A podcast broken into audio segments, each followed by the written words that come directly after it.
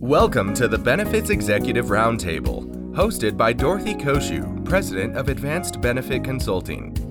Dorothy is a nationally recognized benefits and compliance consultant and group health broker. Here, you'll listen to industry experts break down the latest news and trends in employee benefits, healthcare reform, regulations, and compliance, all designed to empower executive decisions. Hello, everyone. I'm Dorothy Cociu, host of the Benefits Executive Roundtable and Vice President of Communications of the California Association of Health Underwriters. I'm happy to be recording this podcast today for both the use of Benefits Executive Roundtable and CAHU. I have with me today Ryan Day, President, and Colleen Dempewolf, Director, of Strategic Product Development from HS Technologies, or HST as it's known, which is a multi-plan company that provides reference-based pricing to its self-funded health plans. Welcome, Ryan and Colleen. Thank you so much for being here today. Dorothy, appreciate you having us. Yeah, absolutely. Thank you. Oh, it's gonna be it's gonna be fun. I like doing this. Uh, we've done this before, um, and so I'm really happy to have you guys back again. At least I've done this with Ryan before. So, Colleen, welcome to our podcast.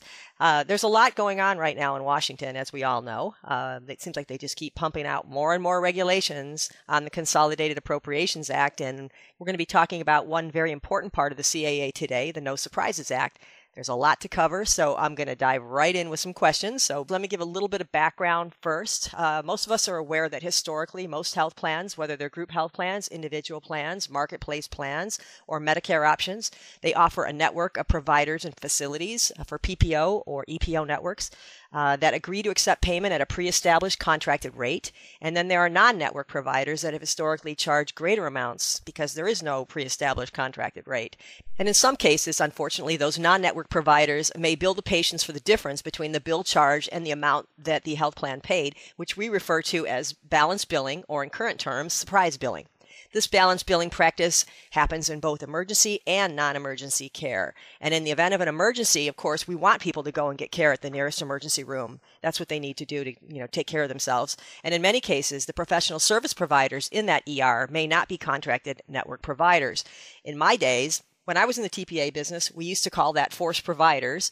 And in some cases, consumers may see a large number of balance bills or surprise bills with those types of providers. Now we have the No Surprises Act, which is a new law that protects consumers from the types of balanced billing practices that I just mentioned. This act focuses on billing practices in certain non network situations by limiting the amount of the bill to what would have been payable in the in network arrangement. So here we go, Ryan. Here we go, Colleen. Here are some of my questions. First, what happens when plans don't have a network? Some self funded health plans, for example, have eliminated their networks and replaced it with a form of health plan financing called reference based pricing, which I know you guys are very familiar with because you do it every day. So, can you explain to our listeners first what is reference based pricing and how does this work? Yeah, I think a, uh, a good way to explain reference based pricing it's a way of pricing claims uh, in lieu of a provider network. But what does that mean? Um, when we talk about reference based pricing, what we're trying to figure out is what are you paying for a service? So we use benchmarks to do that. Medicare being one of the benchmarks or cost being one of the benchmarks. So being able to use those benchmarks allow you to do a reference based pricing plan. Now, some folks will use it, you know, for just their out of network claims uh, that fall outside. Others will say, hey, you know what? We're going to replace the network in, in its entirety. So most of our customers use a network uh, for the professional and reference based pricing for all the facilities. Yes, we actually have clients that do both, as you are aware. We have some that are, you know, full reference-based pricing and some that use a network. So I'm very comfortable and familiar with that as well. Balance billing is something that RBP plans have had to deal with all along. Not all the time, but a small percentage of the time. So before the No Surprises Act, what is the average percentage of claims that actually went to balance bill in your experience? Yeah, so when you know when you don't have a network with a provider, obviously you know they can balance bill the member. Um, but across it, looking at our, our book of business, uh, we're a little under 900,000 members. We see a little less than 2% pushback. It does happen, but we do a lot of the stuff to avoid it uh, ahead of time.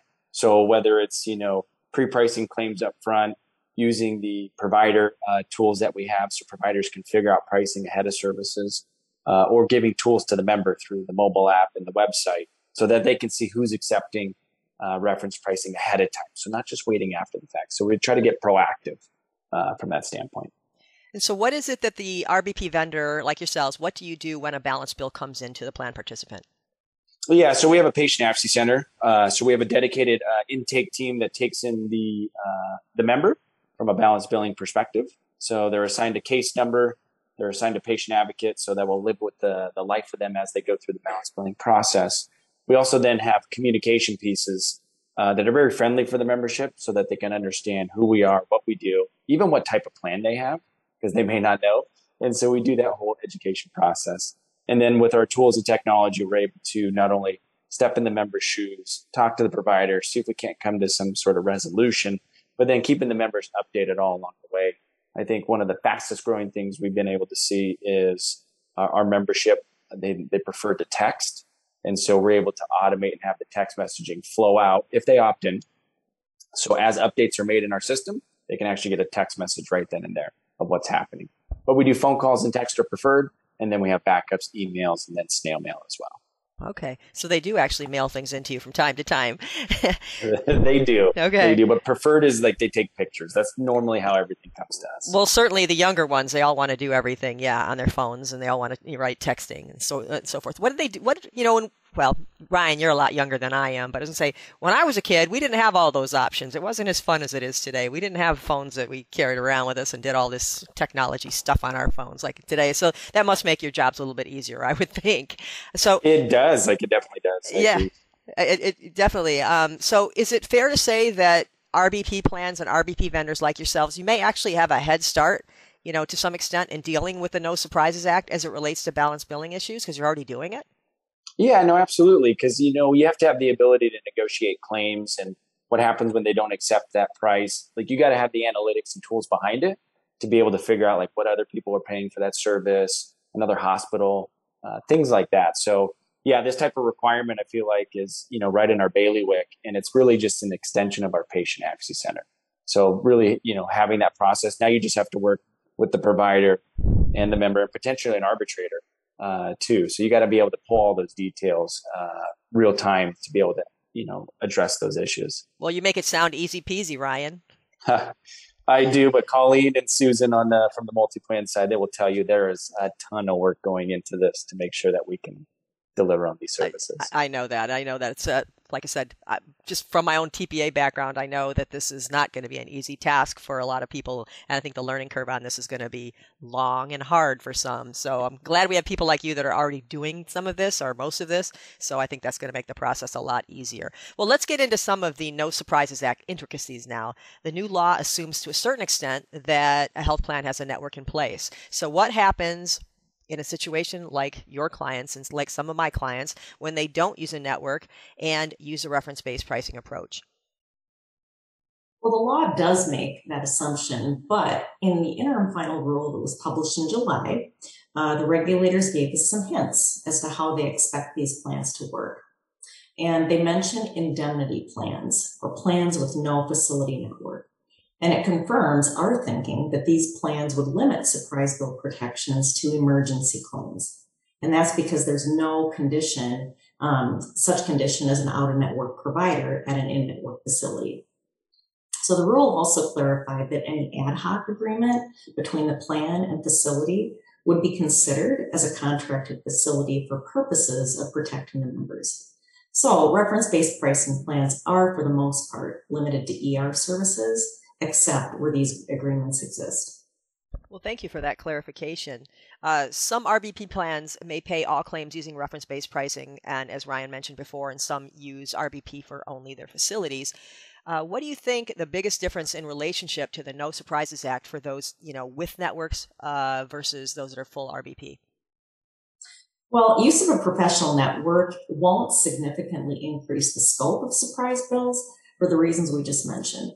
Um, there still is no facility network, so the impact is only ER claims. Nonetheless, there are facility agreements in place, which for the most part is limited.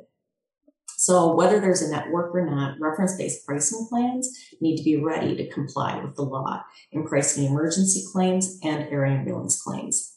And to the extent they have agreements with facilities or providers, they're going to need to consider those the same as network contracts when identifying surprise bills. Okay, great. So last year, HST was purchased by Multiplan. Can you tell us what advantage that may be for an RBP plan, whether or not they have a network in place? Yeah, I think you know when you look at you know us being uh, purchased by Multiplan, you know, from a when you look at it from a, a network standpoint, and the PHCS network, who most people are familiar with if they use RBP, you know, the the relationship with Multiplan now allows us to have a, a better integration uh, with when it's in, you know combined with reference pricing. You know, prior to you know us being acquired, most RBP vendors, the membership uh, for an employer, they've got to go to PHCS's website. Well, then what happens if they need to go look up facility stuff? Well, where do they go? Some vendors don't have anything. Others have some stuff. So now you get two websites. Members have to remember where to go. Whereas now we're able to integrate it where now you can just go in one, one place. So where you can find the PHCS in-network providers, you can find the HST reference-based pricing experience with facilities. It's all uh, one-stop shop. So that's been something that's more unique uh, in that instance. And then reporting, right? So you have all this reporting where reports are separate; they don't talk to each other. Once again, you know, being uh, owned by Multiplan, we're able to combine the PHCS, the HST results, all into one nice, clean dashboard for the employers to see. And you know, a lot of the other nuances that come with that, where it's you know, you know, consolidating two of something into one. That's been a big value for for a lot of our employers and plans as they move forward. Okay, thank you. I'm sure people didn't quite understand how that would work, so I think that would be very helpful for them. Let's back up for just a moment for educational purposes for our listeners. The No Surprises Act addresses primarily emergency services, non emergency services delivered out of network in an in network facility, and out of network air ambulance services. For those services in an RBP plan, how will these services be paid?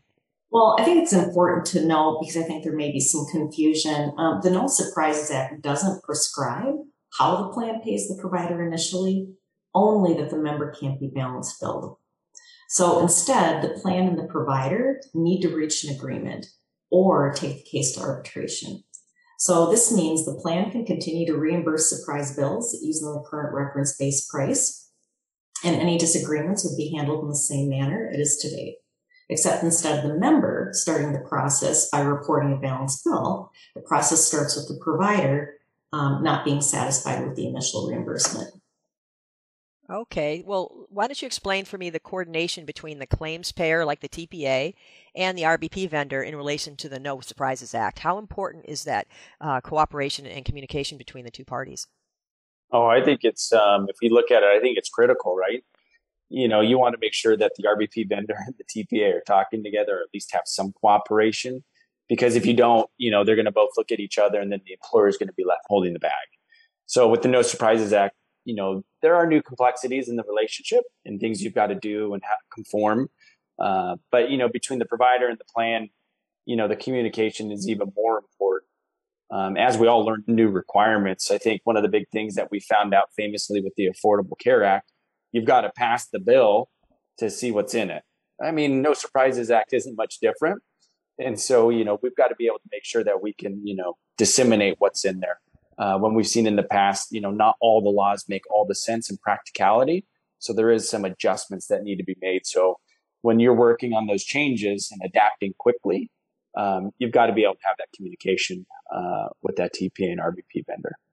Yes, and as a person who used to run a TPA, I can tell you right now that I'm very happy I'm not running a TPA right now because I wouldn't want to have to do this. It's just it's it's going to be complicated. I think the learning curve is going to be really long and hard. So you'd be surprised. A lot of them are are unprepared, um, but there's a lot of them that are being prepared or they're depending on other vendors to do it for them. Right. And I think so it's interesting. Yeah, I, th- I think a lot of them are going to be depending on people like you, for sure, for sure. Well, let's talk about the new acronyms that were created by the No Surprises Act, the Qualifying Payment Amount or QPA.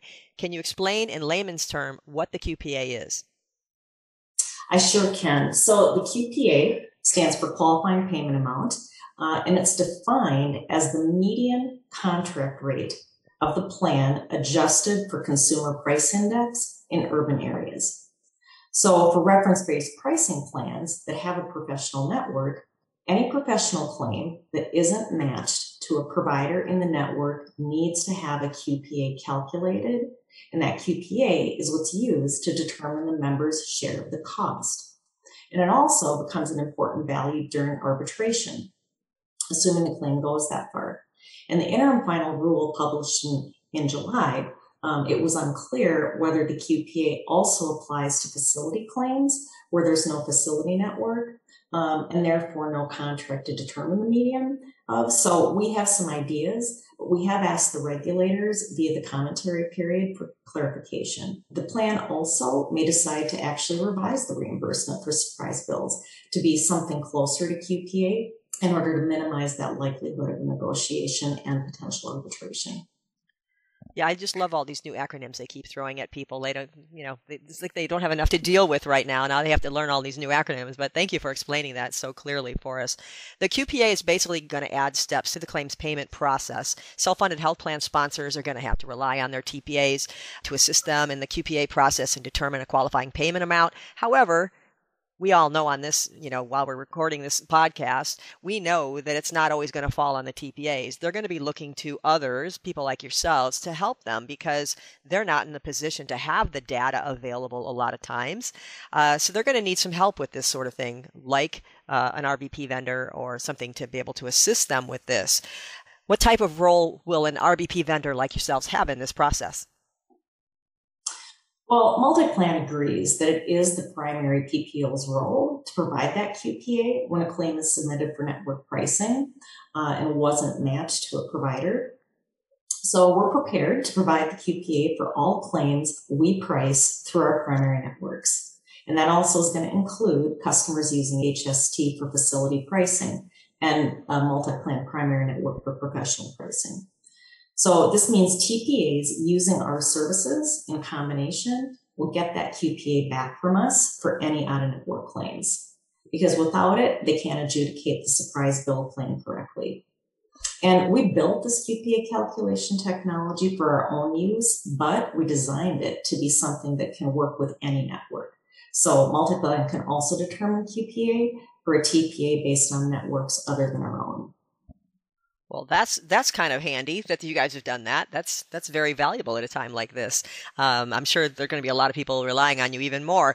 Well, let's talk about arbiters and their role in the QPA process. Arbitrators will have to determine a baseline factor that they're going to consider when determining a final amount to be paid under the new independent dispute resolution process. The interim final rules for the No Surprises Act state that if a payer, such as a health plan, can't resolve a payment settlement with the provider, then the payer and the provider must resolve the payment dispute using methods of negotiation and arbitration. Some call this a baseball style arbitration system, and that actually makes it easier for some people to understand that sports analogy uh, relating it to the baseball style arbitration system. So, what role will RBP vendors play in the IDR process, and what makes an RBP vendor like HST different from other RBP vendors? Yeah, I mean, I think I think you've kind of heard through the podcast kind of what makes us different, having the the resources and multi plan backing us.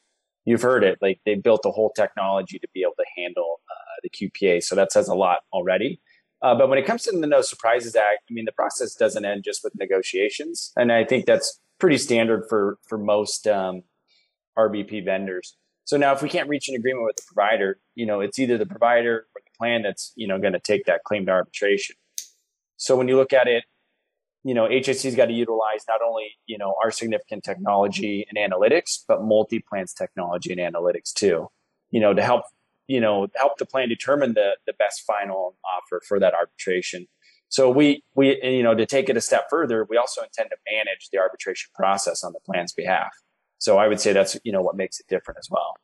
Okay. Well, there's concern that RBP plans, uh, you know, their payment levels, uh, which of course are based on uh, percentage above Medicare rates, that they may not be able to be sustained with the No Surprises Act. Do you see the percentage of Medicare payments to providers increasing due to the No Surprises Act? Uh, we, we don't see that just based on like when we looked at the impact on our block of business on you know with the No Surprises Act, it was a very minimal impact. I'm you know I'm talking less than you know 50 claims, um, but we don't see a lot of appeals from providers uh, you know related to surprise billers. Um, but you know the law shines a, a spotlight on surprise bill reimbursements, so we're expecting some pushback that we haven't historically seen because we are now going to have to adjust potentially some reimbursements on the physician side. So we've looked at the QPA, uh, you know, the PHCS network and, you know, compared it, you know, to majority of our customers. And yeah, there are going to be some higher rates, you know, on some of those emergency surprise bills, uh, but nothing that's going to, you know, be so substantial that it's going to, you know, water down the savings of uh, you know you know RBP vendors and, and, our overall reimbursement strategy. So people don't have to worry if they're using reference-based pricing that all of a sudden they're going to have to go from 150% of Medicare to 400% of Medicare. Then you don't think? No, I don't. I don't think it's going to be an overall basis, right? I think particular claims, yes, they will jump up uh, for sure. Like you know, plans will have to adopt plan language to let them, you know, go above and beyond their normal, like say, operating corridors on the Medicare Plus. So they'll have to, you know, have some latitude to, you know, play within the QPA. You know, you could be in the 200s range, uh, a little higher than the 200s for sure. But when you're talking about some of the physician claims you're talking about, you're talking more on the small dollar claims. So that's kind of how I would, you know, address that. But, you know, when, when we looked at, you know, from HST, you know, we give the provider significant benefits, you know, just by doing RBP that they normally don't have uh, when they're out of network. You know, if they're being looked up in a mobile app, if they're being, you know, remember steerage, uh, you know, from that, you know, the high acceptance rating, that's where we, we start to see the benefits of, you know, having uh, this type of participation. So it'll be interesting to see, you know, how that plays out. So if, if someone now has a plan that has pays 150% of Medicare and they give you guys automatically uh, the ability to negotiate up to say 200%, um, I'm thinking that along the lines of what we just talked about, what you just talked about, uh, was that they may consider raising that point from 200% to a little bit higher. Um, yeah, maximum we, we, negotiation rate. We may have to just for the QPA claims, right? Just to make sure that we the plan spells it out correctly uh, and then that way it still has uh, the teeth that you know you want it to have. So you got to be able to have the flexibility to be able to increase the reimbursement on surprise bills. So you know we're checking. You know we're trying to make sure that we can avoid arbitration for our customers. Nobody wants to go to arbitration. Yeah. So it's not like it's a uh, a non-costly uh, not procedure, but it's definitely something that's costly to the plans uh, and us. Yeah, for sure. Well, let's talk about some options. Um, I like to call them workarounds, but my attorney doesn't like me calling it that because she says it sounds like I'm trying to get away, you know, trying to work around the law. That's not what my terminology is when I talk about that. So I'll say options. What are some? Let's talk about some options that RBP plans, uh, you know, may want to consider for the No Surprises Act. I've heard most commonly one off facility agreements, creating a network facility or a single case agreement, which may be negotiated before the patient arrives at a hospital or a surgery center, for example.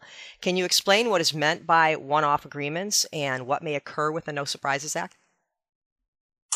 Well, the interim final rule does speak to these single case rate agreements. Um, and what it is, is that it pertains to a specific patient. So these would have to be considered in identifying a surprise bill, but they aren't factored into the QPA calculation. And reference based pricing plans uh, often have agreements that aren't patient specific. And we think uh, these are the same as network contracts and would be considered for both the surprise bill ID and the QPA calculation. Is there concern that these one off agreements may set precedents or may be considered a contracted rate under the No Surprises Act? Well, it's, it's a good question, but the regulators were really explicit in allowing for these agreements. So they don't impact the plan's QPA, but they do increase the scope of the law by requiring the facility with an agreement to be considered contracted for any out of network services performed at the facility for a patient's course of care. Bottom line, we'll have to wait and see what the long term impact of these patient specific agreements are. But on the surface, it seems like it may be a lot of administrative burden for the benefit. Yeah, for sure. Another option that's talked about is setting up direct provider contracts, but those may be limited to certain services only. And talk is that if providers do services that weren't part of the direct provider contract, that the providers could opt out, you know, they could opt to balance bill for the additional services, and then we're back to where we started. So, should self-funded plan sponsors using RBP should they be concerned about this? And if so, what will RBP vendors like HST, you know, do to support them to resolve these types of issues? Yeah, I think when you look at um, direct to employer contracts, or you know, we'll call them direct to employer, you know, that's something that's in our bailiwick that we offer our clients today. You know, obviously, a lot of health systems, you know, they talk about critical mass, like you know how many how many employee lives, what are you spending, where, where's all the care going? And so being able to have all those talking points, and this kind of speaks to the, the multi-plan integration. We haven't even begun to talk about their network side and the relationships that they do have with health systems. that it gives us a foot advantage across any RBP vendor because we already know a lot of the folks and who to talk to. So I, we actually look at this as I don't see it as a negative. Um, I actually see it as a positive because direct to employer is something that we see that's going to you know take take more and more employers uh, attention when they start to say, hey, you know, I'm going to buy healthcare differently. I, you know, RBP is great, but I also want to take a look at maybe you know doing a direct with a health system. So we've got a a good chunk of relationships across the country that we tap into now for direct to employer. Well, that's great. Uh, so, how does HST propose to bridge the gap if and when facilities refuse to accept payment, you know, entirely from RBP plans? Because I have heard a lot of talk about that. There's if they're RBP, we're just not going to say we're not going to let them in the door. Uh, so, you know, is what about that fear, and what will happen with the No Surprises Act? What, what are your thoughts on that?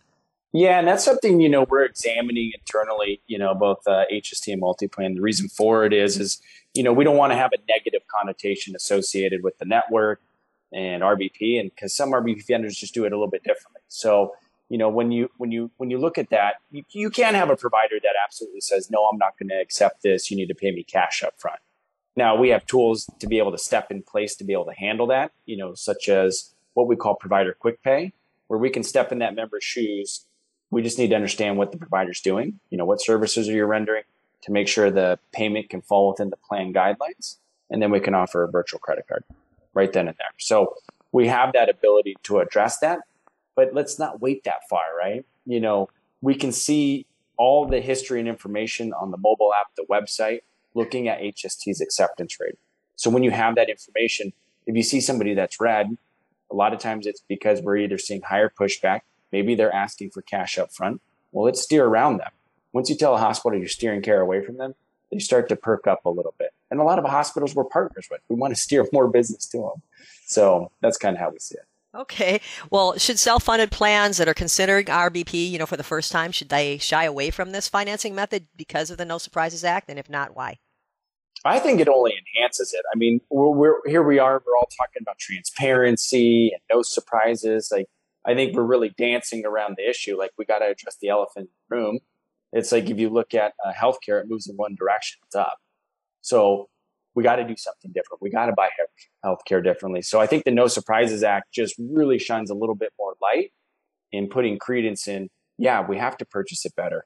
Uh, we got to understand what we're paying for. How do we remove people from you know being devastated by balance bills? Like how do we also you know make healthcare more affordable for people? A five thousand dollar deductible health plan with someone earning fifteen dollars an hour, that's a tall order for them to be able to go get health care and afford it. So how do we make that more affordable? So I think reference based pricing is here to stay. I, I, I think it is too, actually, and um, people tend to forget that health insurance is expensive because the cost of health care is expensive. And that's exactly what RBP plans and RBP vendors go after. You know, they go actually after keeping the actual cost of the health care itself more affordable by using a reference rate. Are there portions of the No Surprises Act that you're waiting on for additional guidance from Washington? I mean, I know there is, but uh, what specifically are you guys waiting for? Um, so, yes, unfortunately, the interim final rule in July didn't cover all the requirements. And so we're expecting the second interim final rule in October uh, to provide detail on the independent dispute resolution process, um, the cost estimation process, and the advanced explanation of benefits requirement. Um, in addition, uh, we're expecting additional guidance on the coordinating requirement for providers to furnish a good faith estimate to the member. That's that's not much at all. Easy peasy, right, Ryan? no, just a few things. Yeah, but snap my fingers and it's done. Yeah, exactly. Well, on a scale of one to 10, how confident is HST that RBP issues that people are concerned about under the No Surprises Act will work themselves out with proper vendors and experts in place to guide the plan sponsors? Yeah, I, I you know, to be honest, I, I'm at the, let's say on the scale of, you know, one to 10, about an eight that they're going to work itself out. Yes, we need a little bit of more detail on how certain things run, but confident, you know, that the proper vendors and experts are putting put into place. I know from our standpoint, we'll be ready to handle and uh, you know chin the bar, so to speak, when people call upon us for QPAs and what they need. So you're actually saying number eight, huh? On a scale of one to ten, that's pretty confident. Um, That's good to hear, though. You guys need to be confident. I'm happy to hear that. Yeah, we have to. You know, we definitely have to. Good. If people have questions uh, about this, want to reach out to you guys, uh, reach out to HST, how can they do that? Yeah, I think um, you know if they want to reach out, uh, they can reach out to me directly, and then I can loop in the right people, such as Colleen and team, you know, to kind of dig into it further. But they've got, I know, a lot of educational webinars coming up. You know, as you know, new rules come out, what's the impact? How does it work? So definitely tune into those as well. And how could they reach out to you then? Just through your website? Yeah, absolutely. So we can, uh, you know, we can do one of two ways. You can go to our website, hstechnology.com, or you can email us at info at hstechnology.com. Great. Thank you. Well, I want to thank you guys so much for joining me today. This was a ton of information. What you guys had to say was very valuable, and I'm sure it's going to be very helpful to our listeners, particularly those with RBP financing and their self funded health plans. So thank you, thank you, thank you so much. We appreciate you having us. Yeah, you're welcome. Thank you. Thanks, you guys. Well, we'll, I'm sure we'll be hearing more from you in the future. Good luck with everything as you roll this out. And uh, I'm glad to be uh, working with you guys and uh, happy that you were able to do this podcast. So thank you very much. Likewise. Thank you. Thanks for listening. Stay tuned for compliance tips, cost containment ideas, new trends, and decision making tools. This podcast is produced by Advanced Benefit Consulting, Anaheim, California. All views expressed are those of the host or interviewees and not necessarily those of Advanced Benefit Consulting. Information contained herein should not be construed as legal advice. We always recommend that you consult with your legal counsel as situations do vary. Ms. Cociu can be reached at 714 693 9754 Extension 3, toll free at 866 658 3835, or visit our website at advancedbenefitconsulting.com.